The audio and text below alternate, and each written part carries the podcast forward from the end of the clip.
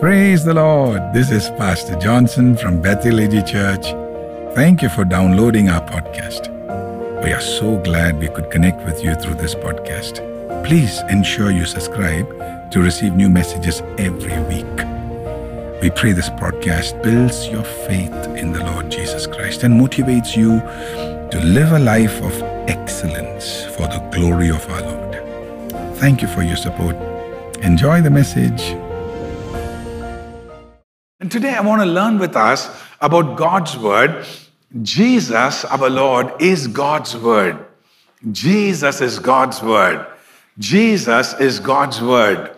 When you look at Jesus, you see God's Word. And when you really look at God's Word, you see Jesus.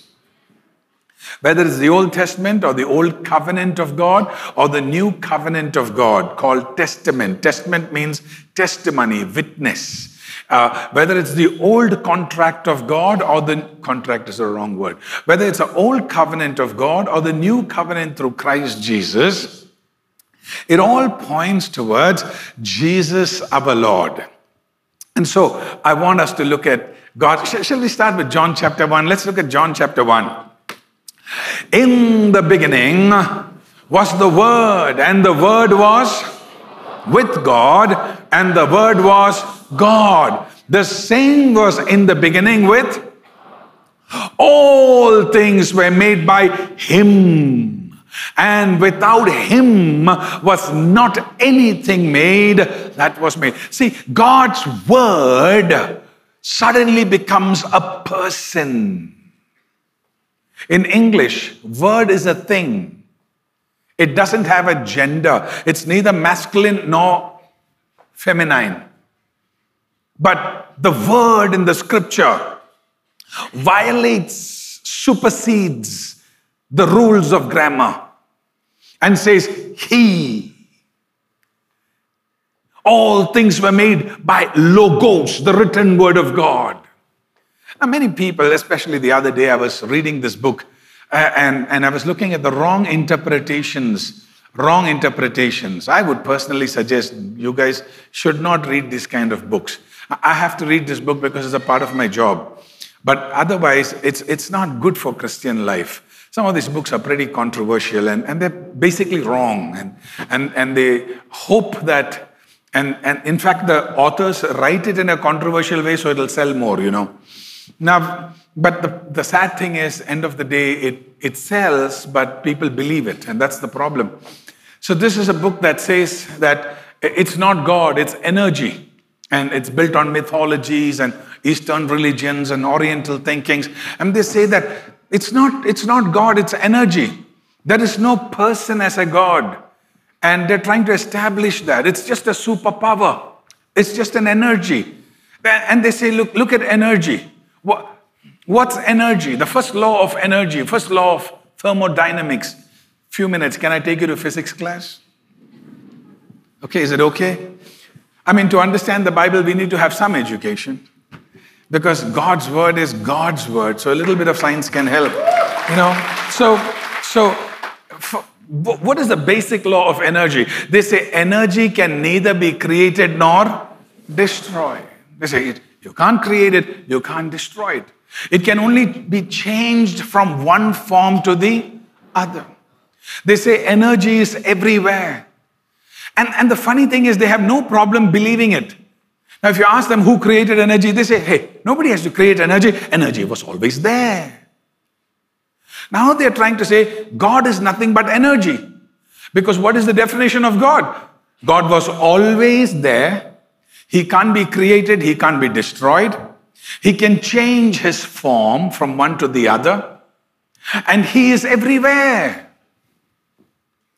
So God is the same as energy. And so people like to believe in that superpower, that almighty power. They believe we are nothing but energy vibrating at a certain frequency. We are illusions. Metaphysics. How many of you, uh, how many of you got electric shock? You were repairing a fan, you touched a wet switch, or somehow you got electric shock, you got a shock. Can I see hands high? Super, thank you. I, I'm glad because I know I'm not saying something no one can relate with. Now, please don't go experiment to feel. It's dangerous. It's dangerous. Don't, don't get a shock. It, it can be deadly. People can die of electrocution. So, when you, when you, when you touched electricity accidentally, I want to ask you one more question. If you don't mind, raise your hand again. When you touched electricity, did you get hurt? Yes, yes, you get hurt. Right. What's the proof you got hurt? You didn't continue touching it, right? That's the proof you got hurt. That's why you pulled it back. Did electricity say, I'm sorry, I hurt you? I'll try not to do it again. Did, did electricity feel bad? No, because energy has no feelings. I'm, I'm driving something very important here. Energy has no feelings.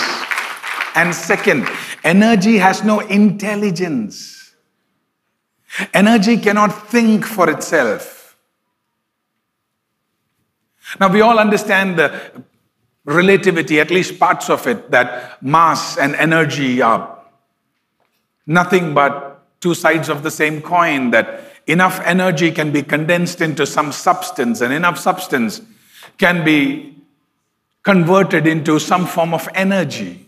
We understand that. Relativity, we understand that. But energy cannot feel, energy cannot think. So there is a problem. Suppose I take some aluminium, aluminium, and I take some iron, and I take some steel and I take some glass and I take little rubber and I take uh, I take you know maybe some leather leather I put all these things in one place and I I, I leave it in one place and I take a walk and I come back after 10 years will this iron and this aluminium and this rubber convert itself into a Mercedes Benz Will they gather together and the rubber say, hey, let me become the tire? And aluminium says, no, I'll become alloy wheel. And the iron says, I'm going to become a cast iron engine. And the steel says, I'll be the claddings. And the glass says, I'll be the windows. It will never because they don't have an intelligence. It takes an intelligent designer to take those things and create it into something meaningful. Energy cannot think. Energy cannot feel, and because it cannot feel, it doesn't have morality. It doesn't have moral. It doesn't have justice. There's no judiciary in energy. There is no justice system in energy. There's nothing called right or wrong. Whether you uh, create a fusion or fission reaction in an atom nuclear bomb that kills millions of innocent people, or you use a fission fusion reaction for creating clean energy. It can't think.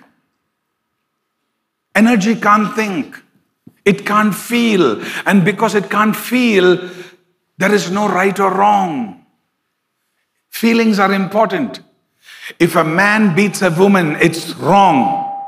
And if a woman beats a man, it's still wrong. But, but when a man beats a woman, there is a law against it. But when a woman beats a man,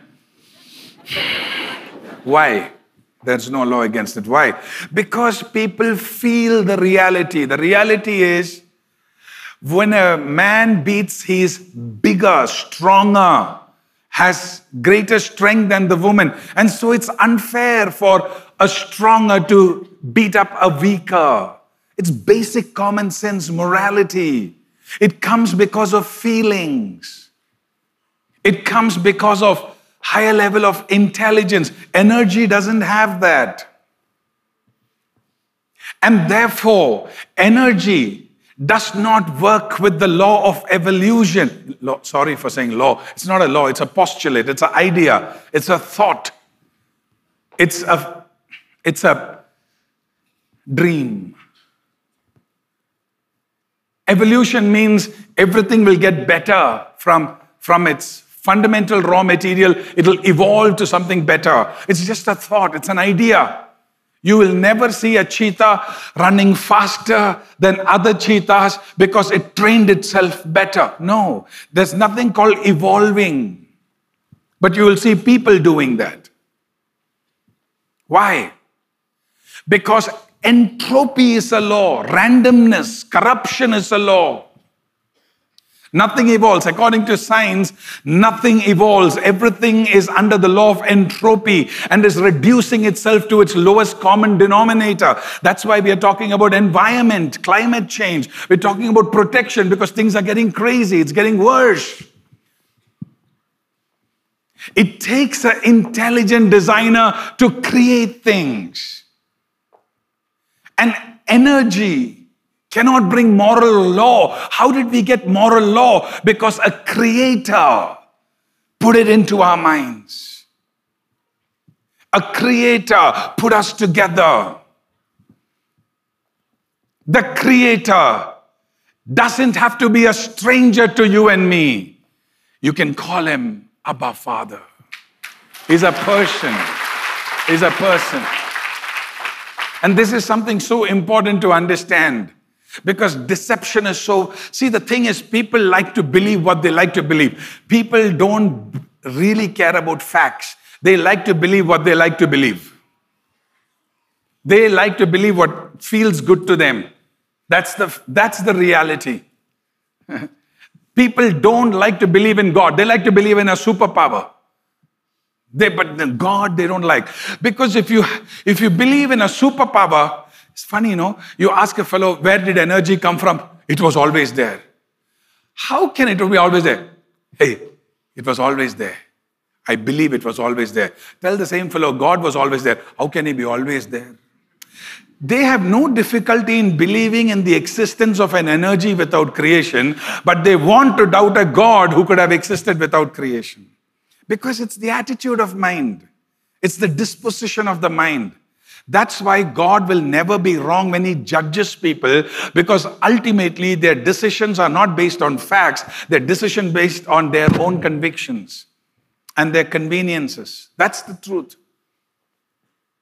I was telling you, people like to believe in a superpower. Why? Because then they don't have to worry about answering to a God. They can live as they want. Why? Some superpower. Leave it. But you think about a God, oh no, now what I do, is it right or wrong? Is the way of thinking right or wrong? You know, the minute God comes into picture, whole life gets affected. So people like to think there is no God. This is all religion, culture, tradition. God is it's all superpower. And and but there is a problem. One big problem people can't overcome is death. Everyone knows we will not end with earth. They know when we end on the earth, we will continue beyond the earth. That sense people have. So philosophies come into picture. Some people say we will come back in some other form after 10,000 years gap. We'll come back. There are different philosophies. Some people say immediately we will come back in some other way. You know what you done in your past will kick in. So many different different different thoughts. The bible clarifies the day you were born.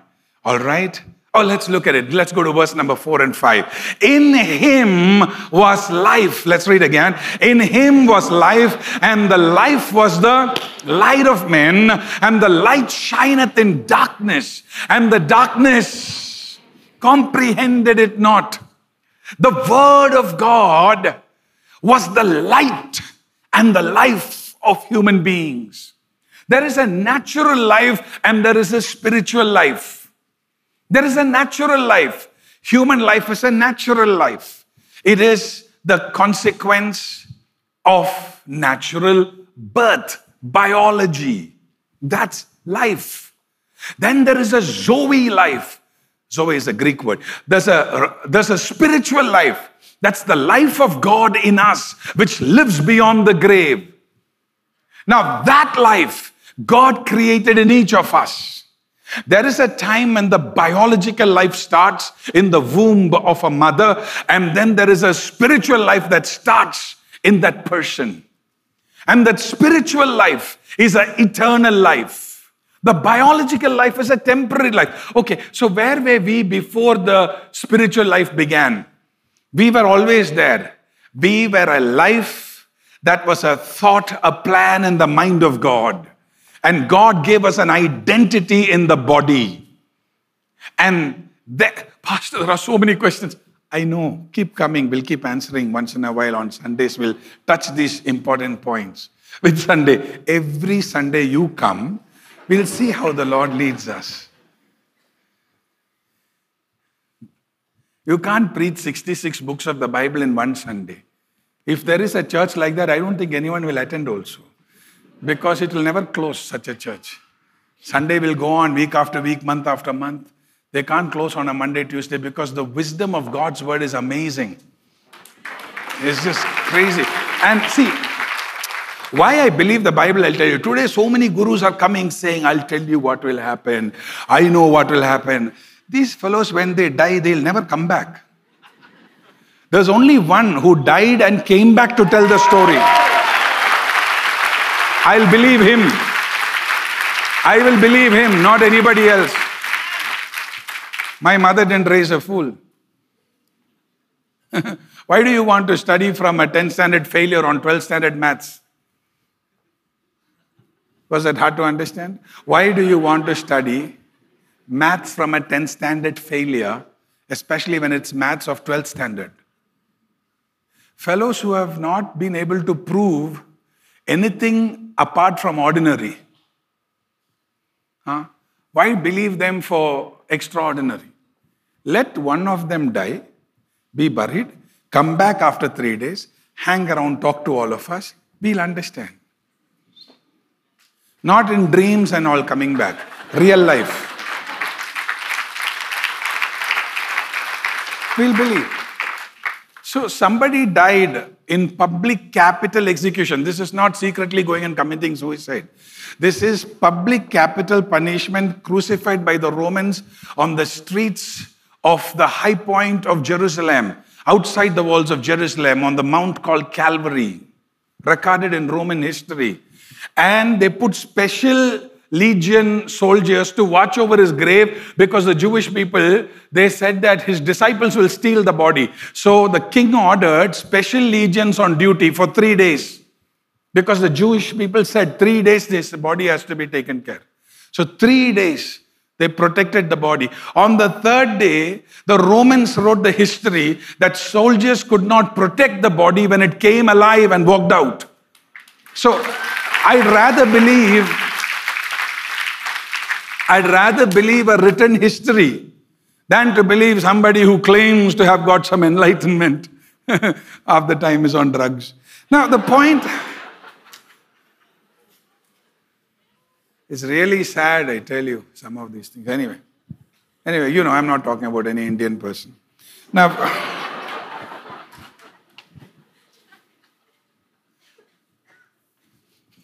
we, we have a natural body which is temporary, and we have a spiritual spirit in us which is us. And that is beyond the body. And, and many people think that the only way to die. Now, I was talking about death because some people say if death was not there, we wouldn't believe in God. Probably, yeah. Now, some people think to die you have to grow old, you have to uh, become sick, and then finally heart or kidney or something goes off, and then we die. I want to tell you something. You can live long, healthy life, and when you die, you don't need to be sick to die. See, you have to understand the word of God. God's word says you don't have to be sick to die. When it is time for you to die, Abraham was 175 years old. Jacob was, I don't know how old. When these guys had to die, I have seen pastors. I have been the bedside of some saints of God for whom it was time to die. They sat on the bed, they called the family together, prayed for them, lied down, said it's time to go, and they went. No cardiac problem, no brain problem, no health problem. They God told Moses, it's time to die. He climbed up the mountain. Last trip, he said, Let me do a trekking, God. 120 year old fellow climbed up the mountain. he climbed up the mountain, told everyone, Bye, I won't see you again. I'm going to die. Where are you going? Going to die. Kissed everybody goodbyes, blessed Israel, read out Deuteronomy chapter 24 onwards, blessings on Mount. Uh, uh, one mount and curses on the Mount Ebal. He, he read the blessings of God and the curses of God, gave instructions, said, I won't see you again. Okay, I'm going, I'm going. I won't join the promised land with you guys. The next leader God will raise up, but I'm leaving you guys here across Jordan. You will get into the prom. Gave instructions and walked to the mountain. And the Bible says, on the mountain in the presence of God, he died. No sickness. So, this whole thinking of sickness. Remove it from your mind. Now, then don't go and eat all the oil and the ghee and say, I won't be sick. See, you have to take care of yourself. That is there, you know. You have to take care of yourself. So there is a temporary body and there is an eternal spirit. And some people say, God is so cruel and rude. Why is He sending some people to hell? Can't he take everyone to heaven? See, I want to ask you something.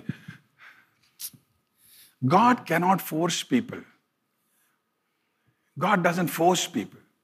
You know, those who reject Christ, those who reject Jesus. Okay, let, us read another scripture. Verse number 10 to 12. He was in the world, and the world was made by him, and the world knew him not. He came unto his own, and his own received him not. But to those, I love this, as many, but as many. That word as many means limitless, unlimited. You know, Peter, James, John, Andrew, the people who touched the cross of Calvary, those who ate from Jesus, those who were with Jesus, what salvation they had, that same quality of salvation you and I have in Jesus. As many. Oh, I love that word. As many. Hallelujah. If you buy a new car, its quality is much better. After 10 years, quality goes down. Everything quality goes down with time. But the power of the cross of Calvary, as many, as many. Oh, somebody give him a mighty hand. I tell you, as many. Hallelujah. Okay, let's read. But as many as received him, to them he gave power to become the sons and daughters of God, even to them that believe on his name. God made it free for everybody. Salvation is free. You don't pay for your salvation. Salvation is free. God, every important thing, God made it free. Your birth is so valuable. Did you pay anybody anything for that? Hospital bill is different. for oxygen, do you pay? For sunshine, do you pay? Everything God has given is free. It's the human administrations and governments that collect money. It's human transactions that collect money. God is a free giver. Salvation, He gave it free. Hallelujah. But God cannot force people to go to heaven. If somebody doesn't want to go to heaven, God will not force them. What about people who don't know Jesus? Why you are worried? God is a God of justice. He'll take care. Heaven is not some small BBMP area where all are trying to get into. Heaven is huge, large. There's enough place for everybody. That is God's lookout. He'll take care. But though, let us worry about where we go.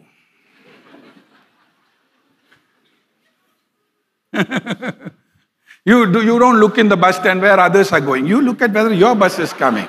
You check where you're going. That is important. The Bible says, as many received him, to them he gave power to be called sons and daughters. God doesn't force. Now, if somebody rejects Christ, God cannot force them to go to heaven. God doesn't force. I had a friend. He's in New York today. One day he came and he was crying. He cried like a baby. He cried. His hanky, I could squeeze with his tears and juice. he was crying. Then I gave my hanky also. He cried a lot. And he was not talking. He's my friend. From many years, he was my friend. He was coming to our church. He's not from Bangalore. He came here to finish his education and get a work. And so he got a work and he was a part of the church. He was very active, very committed. And he's crying. I said, Fellow, I know good things happen. So he said, Finally, he got talking. He says, Yeah. So I thought he's crying because he has to leave the church. So I thought, let him cry, you know. But, uh, I mean, let it come out of him. But uh, then he says, No, no, no. So I asked him, What's the problem? He said, Pastor, you know, marriage is fixed. Girl is from New York. I said, then I thought, okay, maybe he's crying because he's scared, no? Yankee girl. So I said, hey, don't worry, man. All ladies, all the same. Just love them, care. Everything will be fine. He said, no, that's not the problem. And what is your problem? He says, I'm crying because my father in law has fixed a software job for me. Then I told him, Why are you crying for that? That's a good thing. Fellows go overseas and are hunting for job. You have already got one. Your father in law to be, the man who's going to be your father in law, so influential. You already got a job. That's good. He says, Pastor, I never told you. I never told anybody. I don't know software.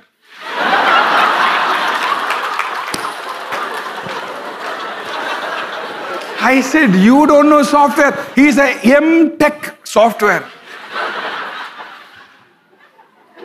He said, Pastor, I didn't want engineering. This mother of mine pushed me into engineering. I finished my B Tech, I finished my M Tech, only fasting and prayer, Pastor. I said, but now you're working as a software engineer. He said, no, I'm working in a software company. I am not doing software. Nobody knows this. How to tell my father in law, what will I do there, Pastor? I tell you, no Bible college can train you for a real pastoral life. what you meet in real pastoral life, sometimes it's very difficult.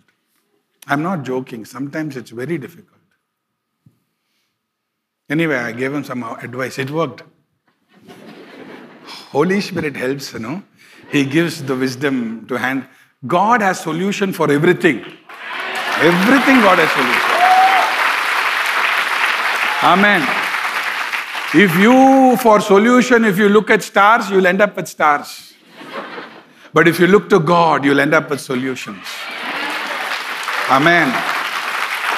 So, God is not like Indian fathers and mothers do medicine, do engineering. No. God will not force anyone to go to heaven. If somebody doesn't want to be a. See, heaven is God's home for his family. So God cannot force those who reject him into the family. No, God can't do that. That is Tannery Road.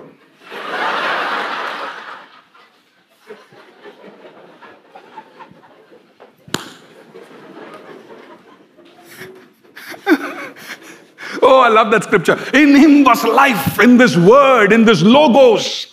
In this word was life, and this life was the light of men, and the light shineth. Put up that fifth verse again, please. And the light shines. Verse 5, verse 5. And this light shines in the darkness, and darkness you know what? It doesn't matter how dark the atmosphere is getting around. Sometimes I ask people with political connections, I ask people with educational backgrounds, I ask people with business backgrounds, how is the thing around us? And sometimes I get such a negative feeling and I pray about those things. I, I try to figure out what's going on, pray about the media people in our church, and ask the media people, what's going on? How are things looking? And then I go home, I pray, God, change things. Sometimes we get worried, but one thing I want to promise promise you, God's word says to us, it doesn't matter how strong the darkness gets, it doesn't matter how large the darkness gets.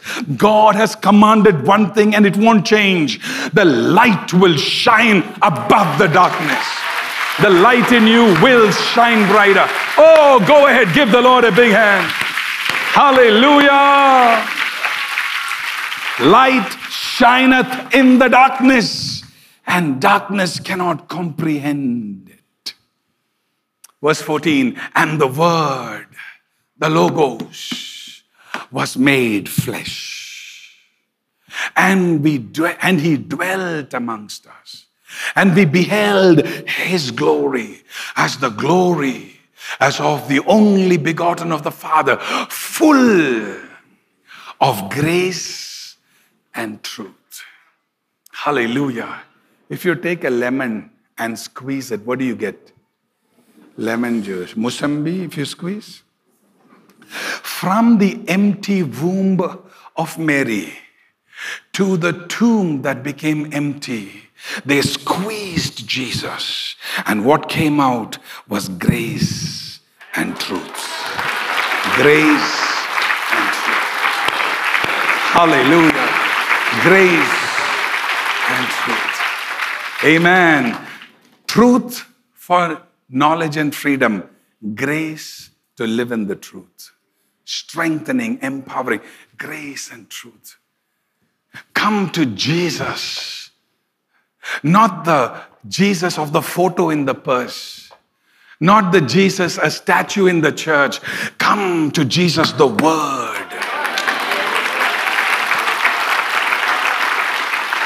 Believe in Him. Don't believe in the candlelight you put in front of His photo. It won't give you salvation. Believe in Jesus, the Word. In Him, not in His photo, in Him was life. Come to Him. Come to Jesus. Hallelujah. And the Word became flesh and dwelt amongst us, and we beheld his glory. Oh, his glory. How, how is Jesus' glory? How, how does Jesus' glory look? In the Old Testament, his glory was like a cloud, and people could see his glory like a cloud that was shining. They could see his glory.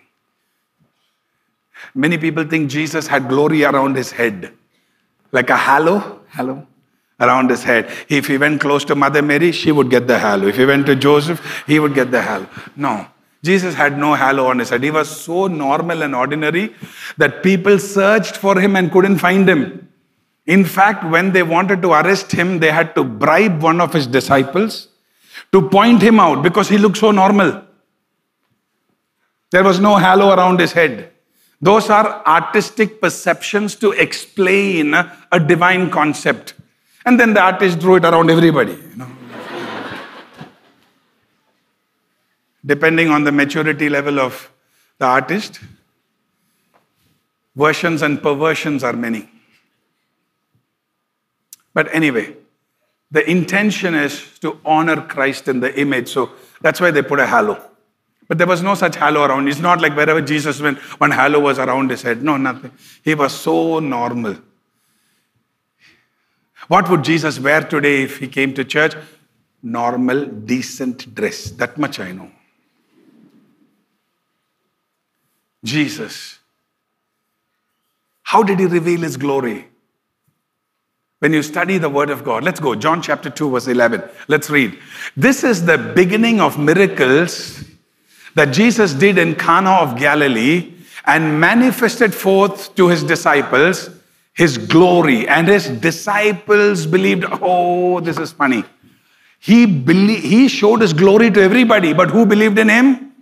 Only disciples, because see, only they have the attitude to believe. Everybody will say, Array, that's another religion. Array, hota kabhi, sometimes I have. See, only those who want to believe will believe. You can't force anyone to believe.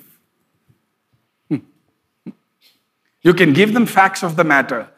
Holy Spirit has to touch them, and they should have a humble heart to receive the truth. Anyway, Jesus, how did he reveal his glory? I'll give you the story. This is the first miracle he did. There was a wedding, and they invited Jesus. All married people, every day, invite Jesus in your marriage.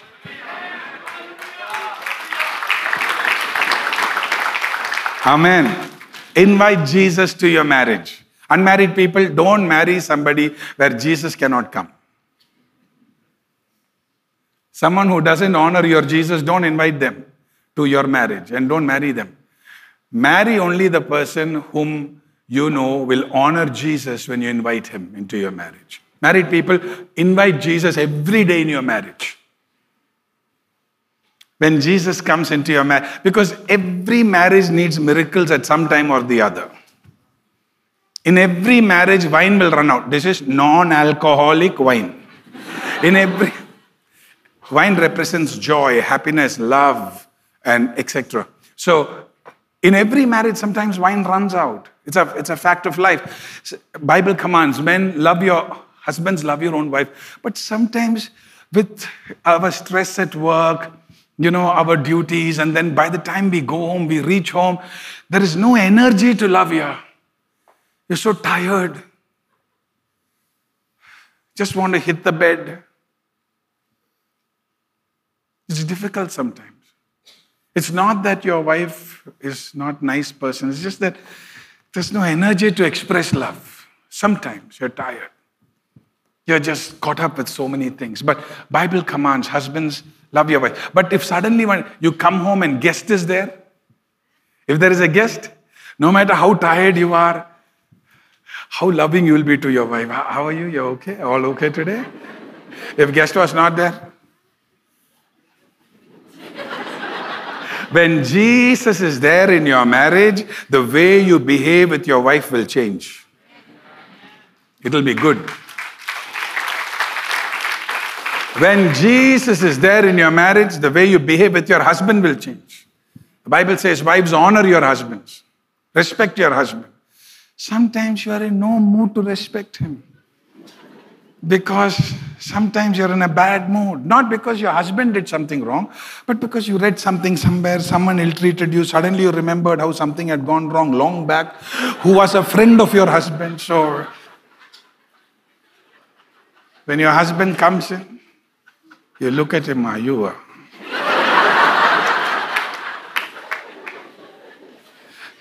but if there is a guest in the house, oh, Anna is come. Anna, give me the helmet. Anna. Give me the key. We'll have tea. Little sugar, more sugar.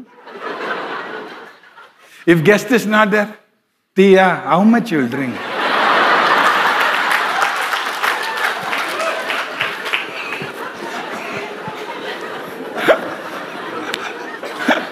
All are laughing, but but some tears are coming. You know, the point is.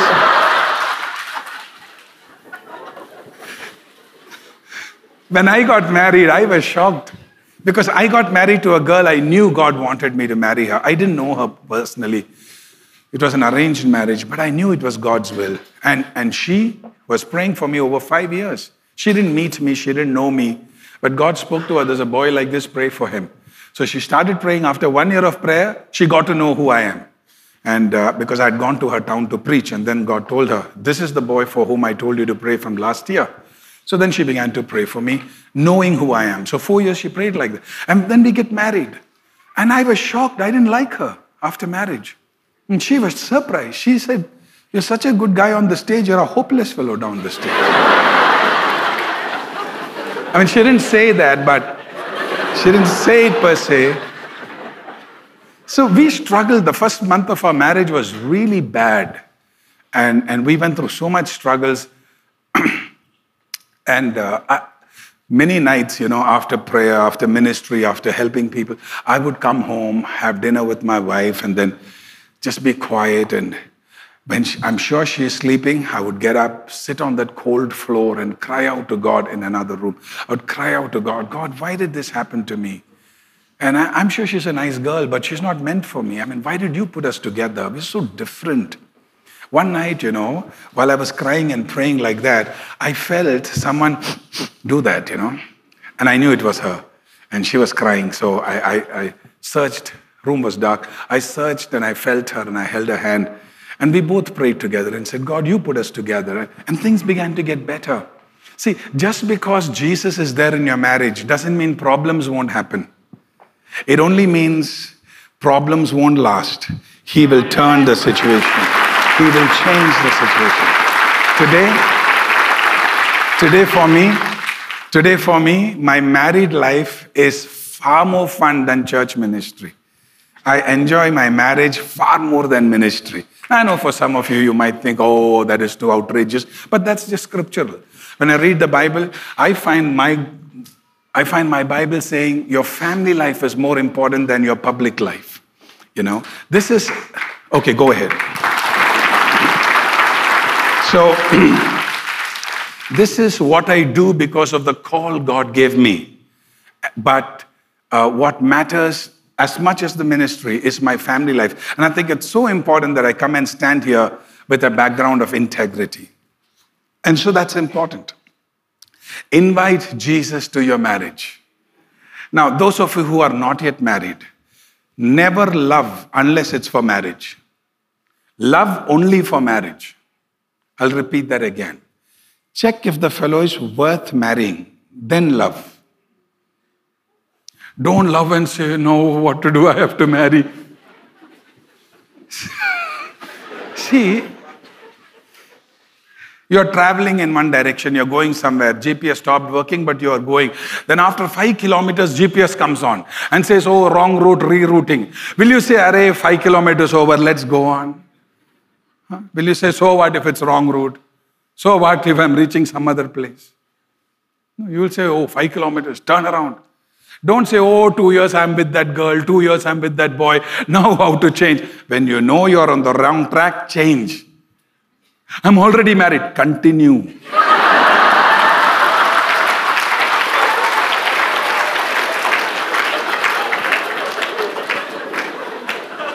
Don't apply brakes now, just pray and continue. Unmarried people love.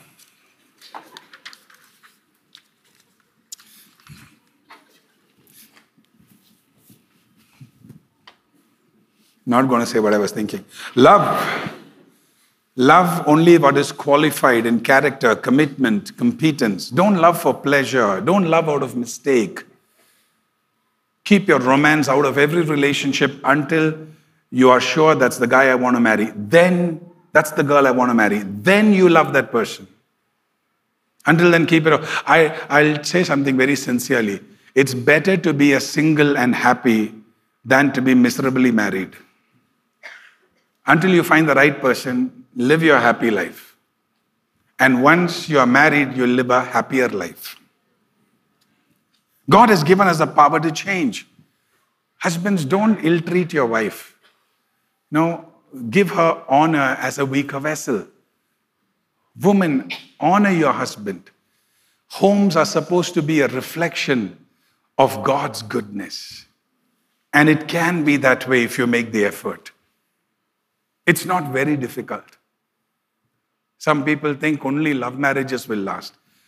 Arranged marriages don't last, love marriages don't last. A marriage where people love one another will last. And that's what is required a willingness to change. Let's close with one verse. I'm done. Second Corinthians chapter 3 verse 17 and 18. Now the Lord is that spirit.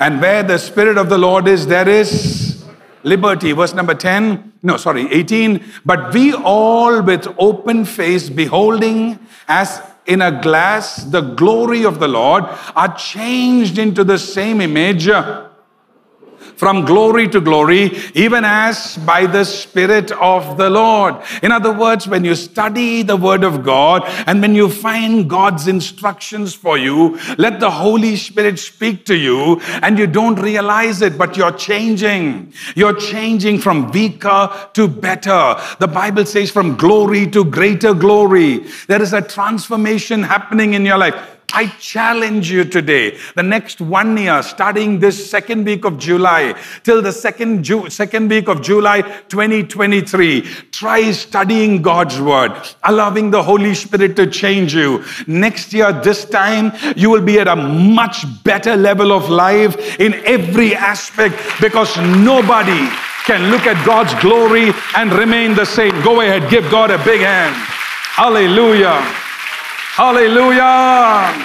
Our eyes are closed, our heads are bowed down as we say, Lord, when I study your word, let me not search for things that are casual, but let me search for things in your word that lead me to be more like you, to be more efficient, to be smarter, to be more anointed, to be more victorious, that your light will shine stronger in my life. Hallelujah. Let me learn to love in purity. Jesus, you are the Word that became flesh. And I honor you today. You are God who created everything by the power of your Word. Some scientists may call it Big Bang and whatever else, but the fact is, you spoke, and by the power of your word, everything came into existence. We worship you, Master.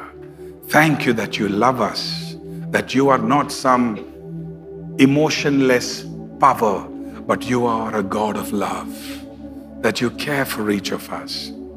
If it's all right with you, Shall we take a minute to pray and, as an expression of surrender, as an expression of worship, shall we lift both our hands and say, God, today I surrender to your word. I really believe in your word. I choose to believe your word. I choose to trust your word. Reveal your glory in my life. Reveal your greatness in my life. Let me continue to be changed into your greater purpose and plan for my life. I thank you that you are a good God. I thank you for your love for my life. Hallelujah. Let's put our hands down. Let's pray. Heavenly Father, this beautiful day, we want to say thank you a million times. Thank you that you made everything so free that whoever believes in you shall not perish but have everlasting life. Help us that our belief in you will reflect in our character for you that our belief in you will really change our behavior for you. Help us, O oh God, to honor you. We love you today. We worship you today. We thank you today. In Jesus' name we pray. Amen. Thank you so much for listening to today's message. I believe that you are blessed.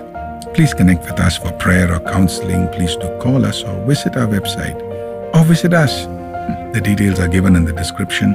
We'll be glad to serve you. Do subscribe so you can receive the latest podcast to encourage you in your journey in Christ.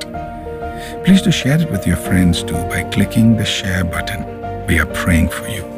God has great plans for your life. Thanks again for participating, listening. God bless you.